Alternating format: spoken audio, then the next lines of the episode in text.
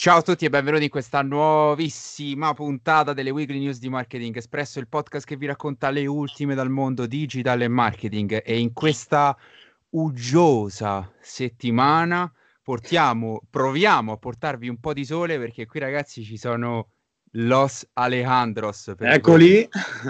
Eccoli. Buongiorno. Buongiornissimo, buonasera, insomma, non si capisce con tutte queste nuvole. Esatto. Annuncio super importante, restate fino alla fine con noi perché uh, negli ultimi 5, forse 3-4 minuti ci sarà abbastanza da ridere e neanche il mio secondo Alejandro no. sa, di cosa, sa di cosa si tratta. Non ho ricevuto spoiler. Bene. Eh, no spoiler, chiaramente, perché altrimenti la reazione non è reale. allora, si parte subito e questa mi, nell'annunciare questa prima notizia, boom, mi fa un po' ridere perché stamattina, anzi, sì, stamattina perché stiamo registrando il lunedì sera, eh, Alessandro mi ha fatto sorridere perché mi ha risposto ammazza, pare che stiamo a parlare di fantacalcio. Perché? Perché praticamente c'è stato un leak, cioè una, un'informazione fuoriuscita apparentemente per sbaglio, riportata da Bloomberg che ha ehm, raccontato il fatto che nei, nei mesi scorsi Twitter abbia proposto 4 miliardi per l'acquisizione di Clubhouse 4 miliardi sono tipo 9 zeri e attenzione perché non è questa la notizia boom, la notizia boom è che Clubhouse li ha rifiutati. Esattamente. Beh, vabbè, è ovviamente una notizia che si riferisce a, a mesi fa, è una bella indiscrezione però.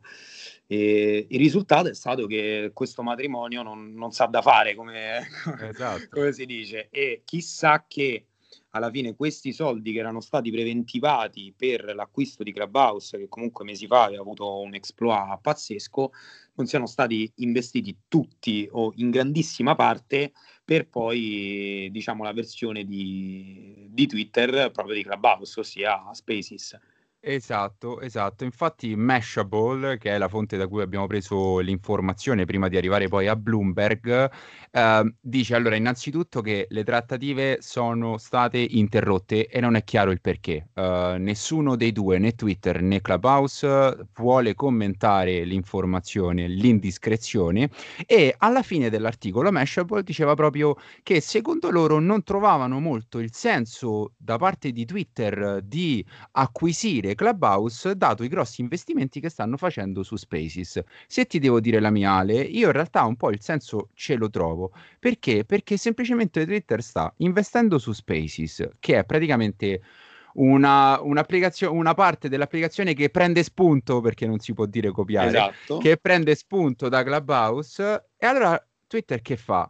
Dice prende qualcuno che già sa fare qualcosa lo acquisisco e lo metto a fare qualcosa che abbiamo già visto che funziona, cioè non sono i primi che lo fanno, per cui io in realtà il senso dell'acquisizione di Clubhouse lo avrei visto. Tu che dici?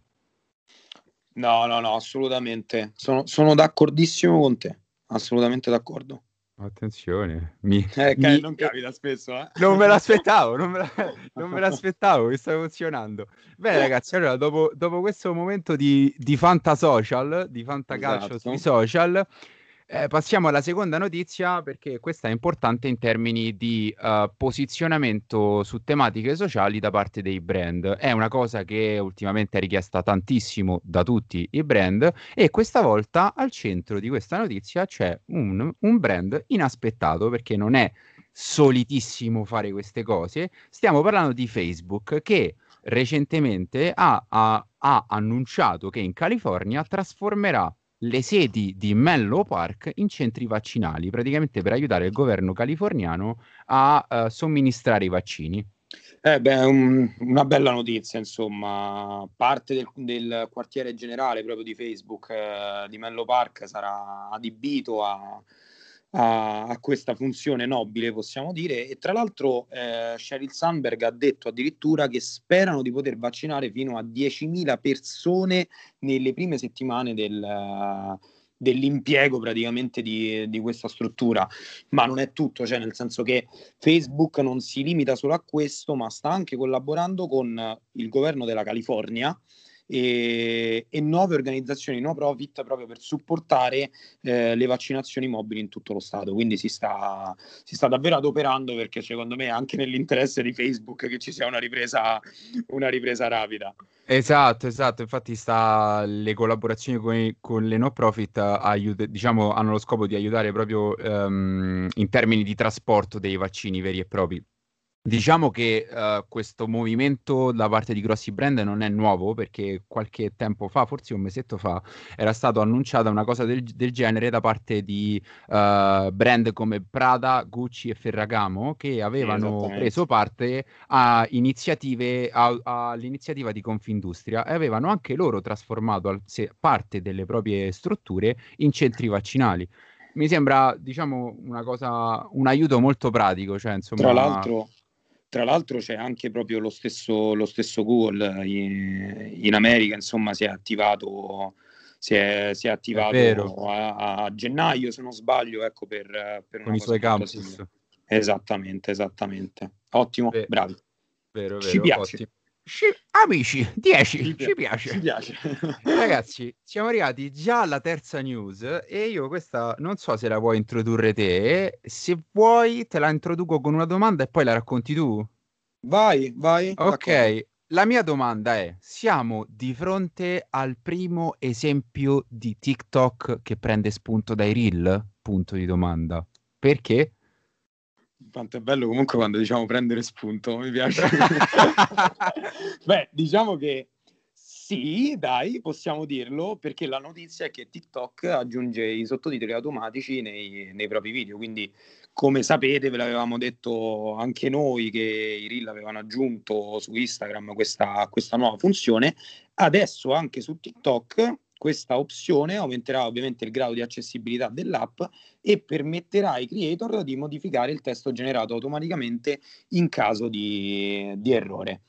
Beh, dai, eh, ci, ci, piace, abbiamo letto anche le, le dichiarazioni ufficiali, ufficiali su, uscite sulla nostra fonte Social Media Today riguardo questo aggiornamento.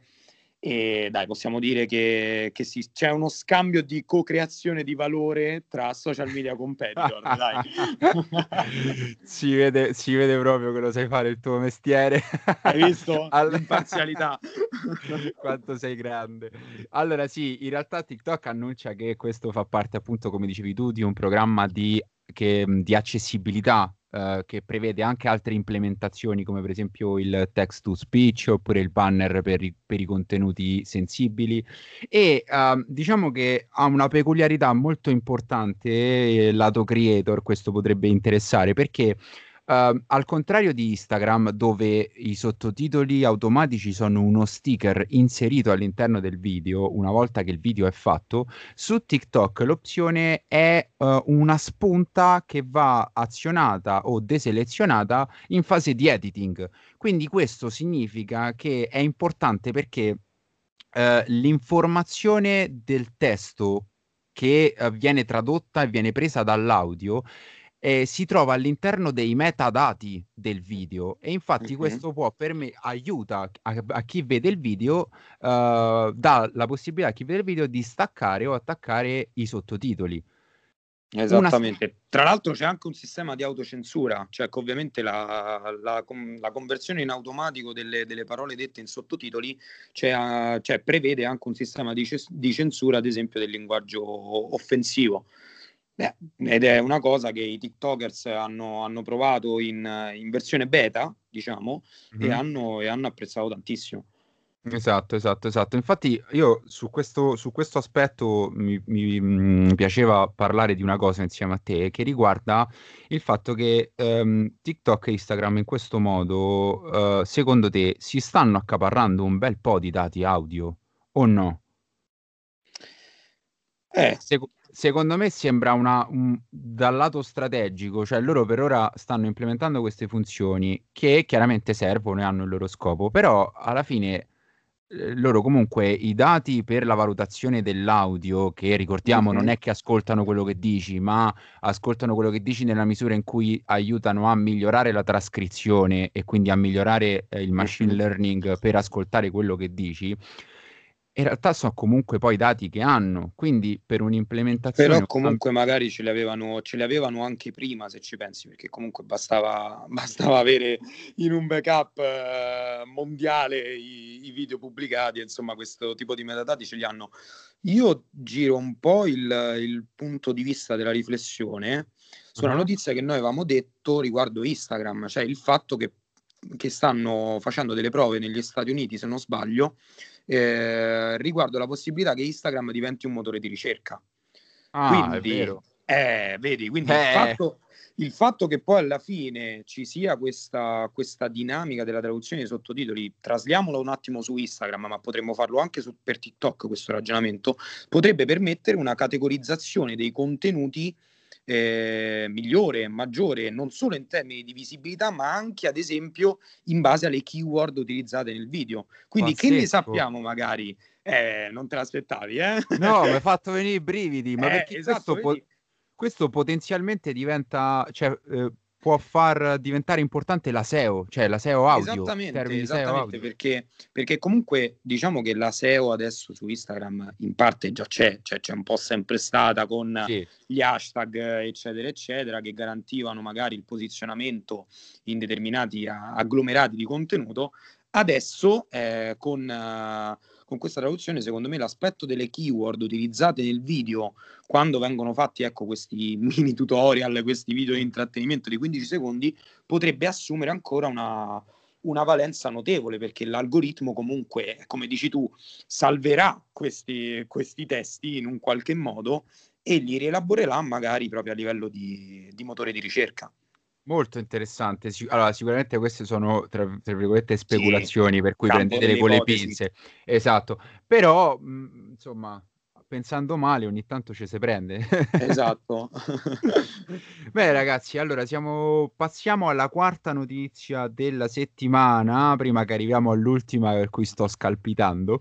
La quarta notizia della settimana è diciamo una sorpresa ma anche no, nel senso che alla fine tendenzialmente era il secondo passo che Clubhouse doveva fare. Sì, di nuovo si parla di Clubhouse, pare come il Covid in tv, noi parliamo ogni settimana di Clubhouse almeno una volta, perché... Eh, Clubhouse ha introdotto il metodo di pagamento per i creators. È stato lanciato il 5 aprile.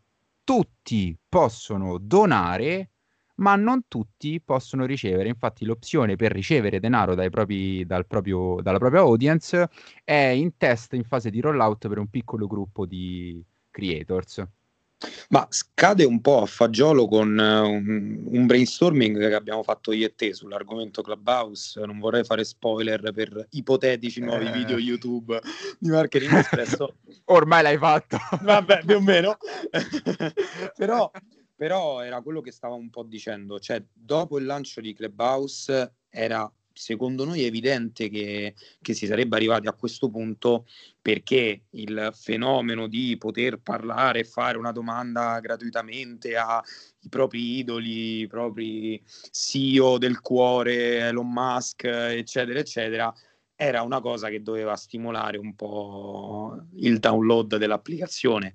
Non, non poteva durare per sempre, sarebbe stato bello ma realisticamente un po' per la crescita e per la monetizzazione di Clubhouse era un po' un passaggio secondo me quasi, quasi obbligato. Non, non, sono contrarissimo, cioè nel senso che ci sta secondo me una forma di monetizzazione di questo tipo, anche dalla qualità iniziale, devo dire, delle room su Clubhouse. Adesso ovviamente ci sono molti più creator, quindi un po' la qualità è soggettiva secondo me di molte, di molte room però è sei politicamente spesso... corretto. Esattamente, sempre e comunque. Però eh, proprio ci, su altre piattaforme, senza fare nomi, si paga per, per vedere gente fondamentalmente non fare nulla dalla mattina alla sera, perché magari non, non pagare persone che contribuiscono a livello formativo, culturale e sociale, magari in modo in modo qualitativo alla, alla crescita de, del nostro mindset e, e quant'altro. Esatto, infatti mi viene molto in mente anche le dinamiche che ci sono su Twitch, no? Cioè, esatto, eh, non volevo fare nomi, l'hai fatto tu, infatti, vedi. Niente, non si fanno nomi. Comunque, per concludere questa news, diciamo che l'obiettivo è sempre stato quello, almeno nei suoi comunicati stampa, Clubhouse ha sempre dichiarato che il suo obiettivo è quello di put creator first, no? Cioè esatto. mettere sempre davanti i creator per fare un po' quello probabilmente che fa YouTube, cioè andare a premiare chi effettivamente crea contenuti. Grazie e a di valore, esatto. Esatto, esatto. E quindi ha dichiarato in relazione a ciò che questa è solo la prima di svariate mosse strategiche per aiutare i creator a eh, insomma posizionarsi meglio e a eh, divertirsi lavorando sulla piattaforma. Piccola parentesi, così concludiamo la notizia. Secondo me stiamo parlando anche molto spesso di Clubhouse proprio perché in vista di una concorrenza più spietata, secondo me, lato di room audio, eccetera, eccetera, visto che i competitor come Facebook, Twitter, LinkedIn, eh, Discord, cioè ne possiamo dire che si stanno ah. eh, clubhouseizzando, cioè, eh, cioè il, il, brand Clubhouse è costretto secondo me ad accelerare anche molte, molti aggiornamenti perché comunque vuole, vuole, rimanere secondo me nella testa de, degli utilizzatori iOS e adesso anche Android tra poco come il brand top of mind quando si pensa a room eh, con condivisione ecco appunto di, eh, di dialoghi solo via audio. Ecco, ecco, è vero, è vero, sono completamente d'accordo. E non ci dilunghiamo oltre perché finalmente è arrivata, è arrivata, l'ultima notizia. Allora, questa è um, un pochino triste, soprattutto per noi millennials, perché Mamma Yahoo Answer ha, ha annunciato che il 4 maggio verrà chiuso definitivamente. Eh già.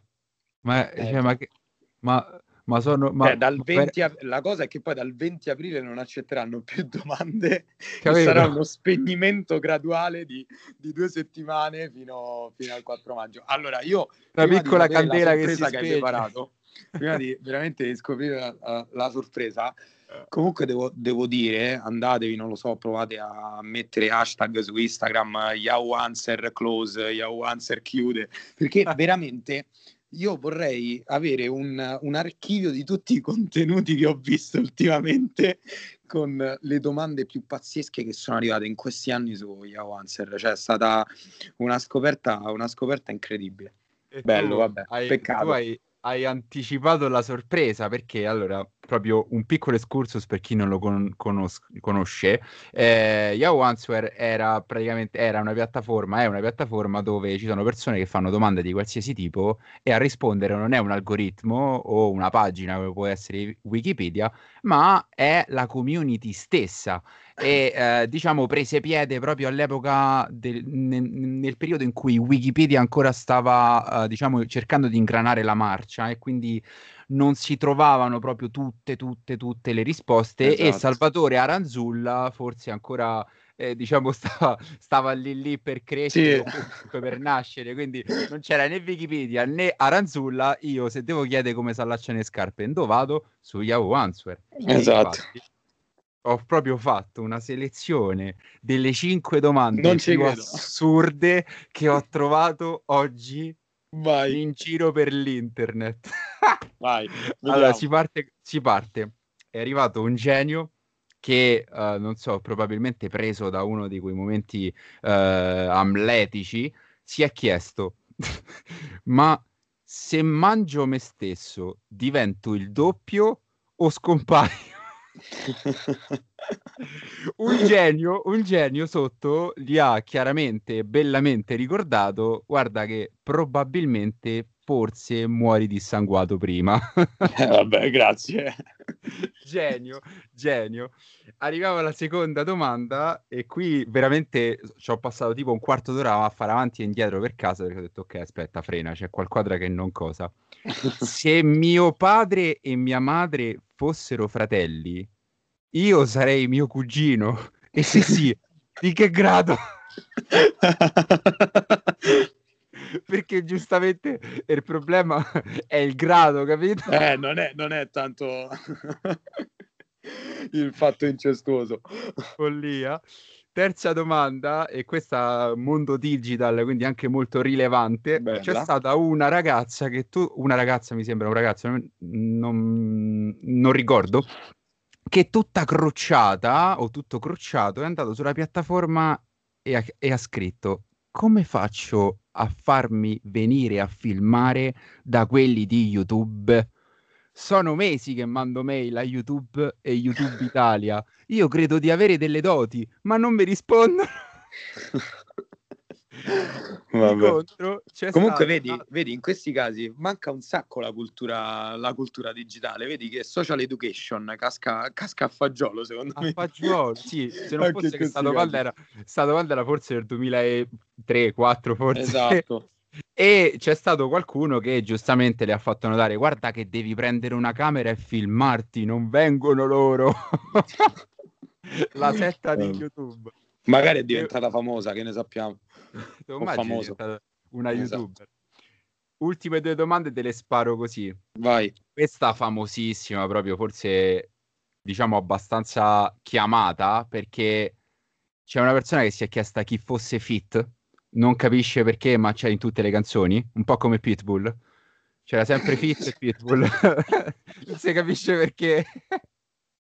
Pitbull, e, Fit, chi è Fit? fit Fit, chi è? Infatti, chi è Fit? È un produttore un di... famosissimo. ha fatto un sacco, de... un sacco di pezzi. Esatto. E concludiamo con l'ultima, sempre in ambito musicale, perché qualcuna all'epoca si chiedeva, una ragazza si chiedeva se qualcuno aveva capito, avesse capito i testi delle canzoni della Pavesini, ragazzi.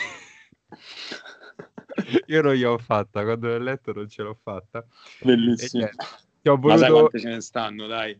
Sì, Dai, sì, abbiamo messo ne... un po' di buon umore in questo, in questo martedì, sicuramente.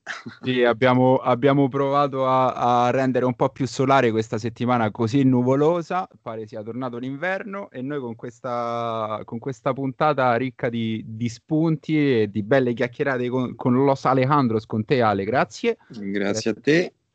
E con voi ci sentiamo settimana prossima, come ogni martedì, per cui nel frattempo buona settimana. Ciao!